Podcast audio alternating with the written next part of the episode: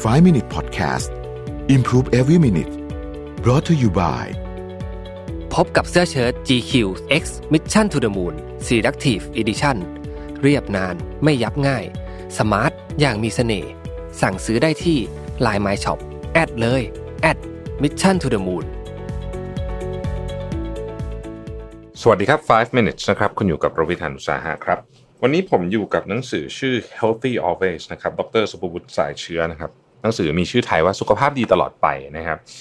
ดรสุภวุฒิเขียนเล่มนี้มันเป็นเล่มที่ 2 ที่เกี่ยวกับเรื่องสุขภาพนะฮะเล่มแรกชื่อว่า healthy aging นะครับผมเอาบทที่เป็นบทสรุปของ healthy aging นะครับแล้วแล้วก็มาอยู่ในเล่มนี้ด้วยจึงผมรู้สึกว่าเป็นเออเป็น part ที่สำคัญนะฮะก็คือบทที่ชื่อว่าสุขภาพดีเป็นเรื่องของไลฟ์สไตล์นะครับ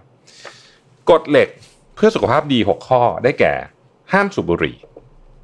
นะฮะข้อที่ 1 2 ดื่มสุราเพียงวันละ1 2 แก้ว 3 ออกกำลังกายวันละ 30 นาที 4 กินอาหารที่ดีต่อสุขภาพ 5 ควบคุม BMI ให้อยู่ 18.5 ถึง 24.9 หรือรอบเอวเนี่ยนะครับไม่เกิน 0.5 เท่าของความสูง และนอน 7-8 ชั่วโมงโดยหลับลึก 1 ชั่วโมง 50 นาทีทุกคืนเนี่ยนะฮะดรสุภุบอกว่าขอย้ำว่าแนวปฏิบัติ6ข้อข้างต้นเป็นการปรับไลฟ์สไตล์ปรับการดำเนินชีวิตนะฮะที่ต้องทำให้ได้ครบทุกข้อ หลายครั้งเมื่อเริ่มสนทนาเรื่องสุขภาพกันเรามักพูดเป็นเรื่องๆไป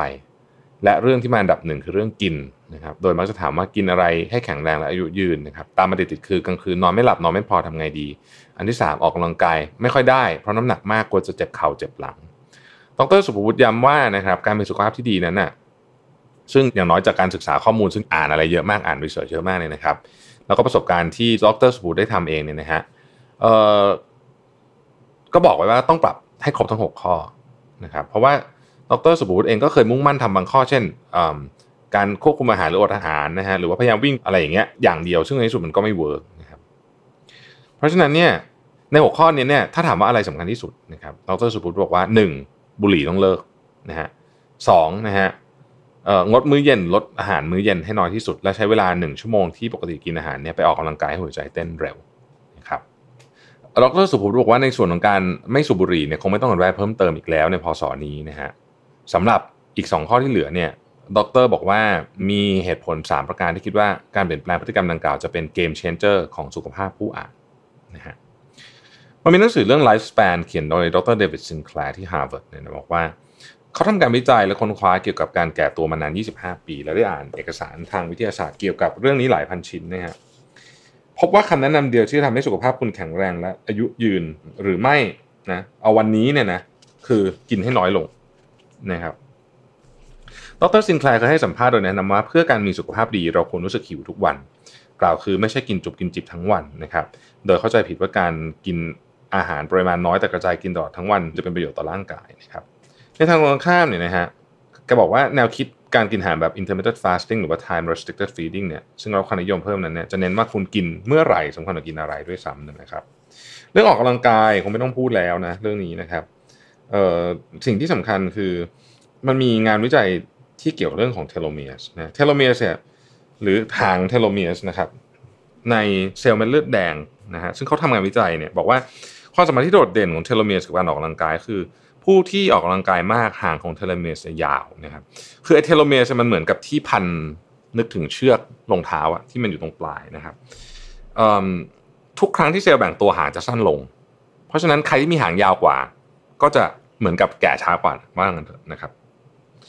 เทโลเมียร์ยาวกว่านะเพราะฉะนั้นเนี่ยอายุเซลล์จะยืนยาวขึ้นเพราะการออกกำลังกายนะครับ จริงๆมันมีรายละเอียดเยอะนะครับ แต่ว่าแน่นอนนะครับ ก็ไม่สามารถเล่าจบนะใน 5 minutes ได้ลองไปอ่านอ่านดูก็ได้นะครับ เรื่องเทโลเมียร์จริงๆมี TED Talk ที่พูดเรื่องนี้ด้วยนะฮะลองเสิร์ชดูนะครับ